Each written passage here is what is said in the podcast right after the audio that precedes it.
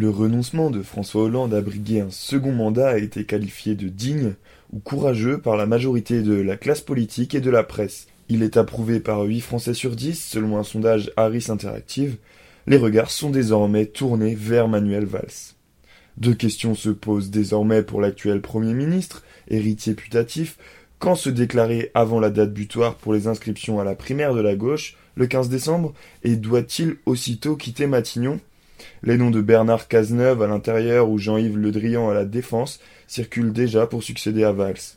Interrogé sur France Inter vendredi matin, Arnaud Montebourg, premier candidat à avoir déposé ses parrainages jeudi, a estimé qu'il serait difficile au Premier ministre d'être candidat en restant à Matignon.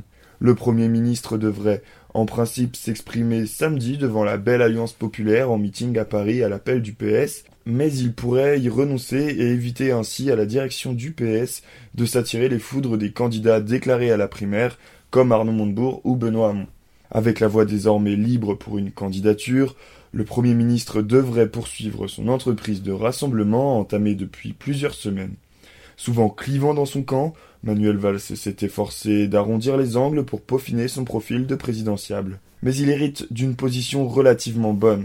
À en croire les sondages réalisés avant l'abandon de M. Hollande, il est crédité seulement de 9 à 11% d'intention de vote. Il est donc derrière son ex-ministre de l'économie Emmanuel Macron et le candidat de la gauche de la gauche Jean-Luc Mélenchon. Pour la secrétaire d'État Juliette Méadel, pas de doute, le Premier ministre est le mieux placé pour représenter le Parti socialiste à la présidentielle. Benoît Hamon et Arnaud Montebourg, candidats à la primaire du PS, n'ont pas tardé à prendre le Premier ministre pour cible. On a maintenant probablement Manuel Valls qui sera candidat. Il a lui théorisé les gauches irréconciliables. Il me semble qu'aujourd'hui il ne peut pas incarner l'avenir de la gauche, a déclaré l'ancien ministre de l'Éducation nationale.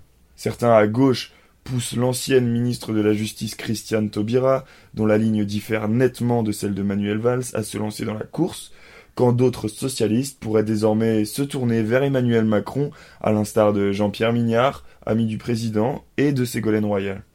Cette annonce de François Hollande ouvre donc une boîte de Pandore, estime ainsi un député légitimiste.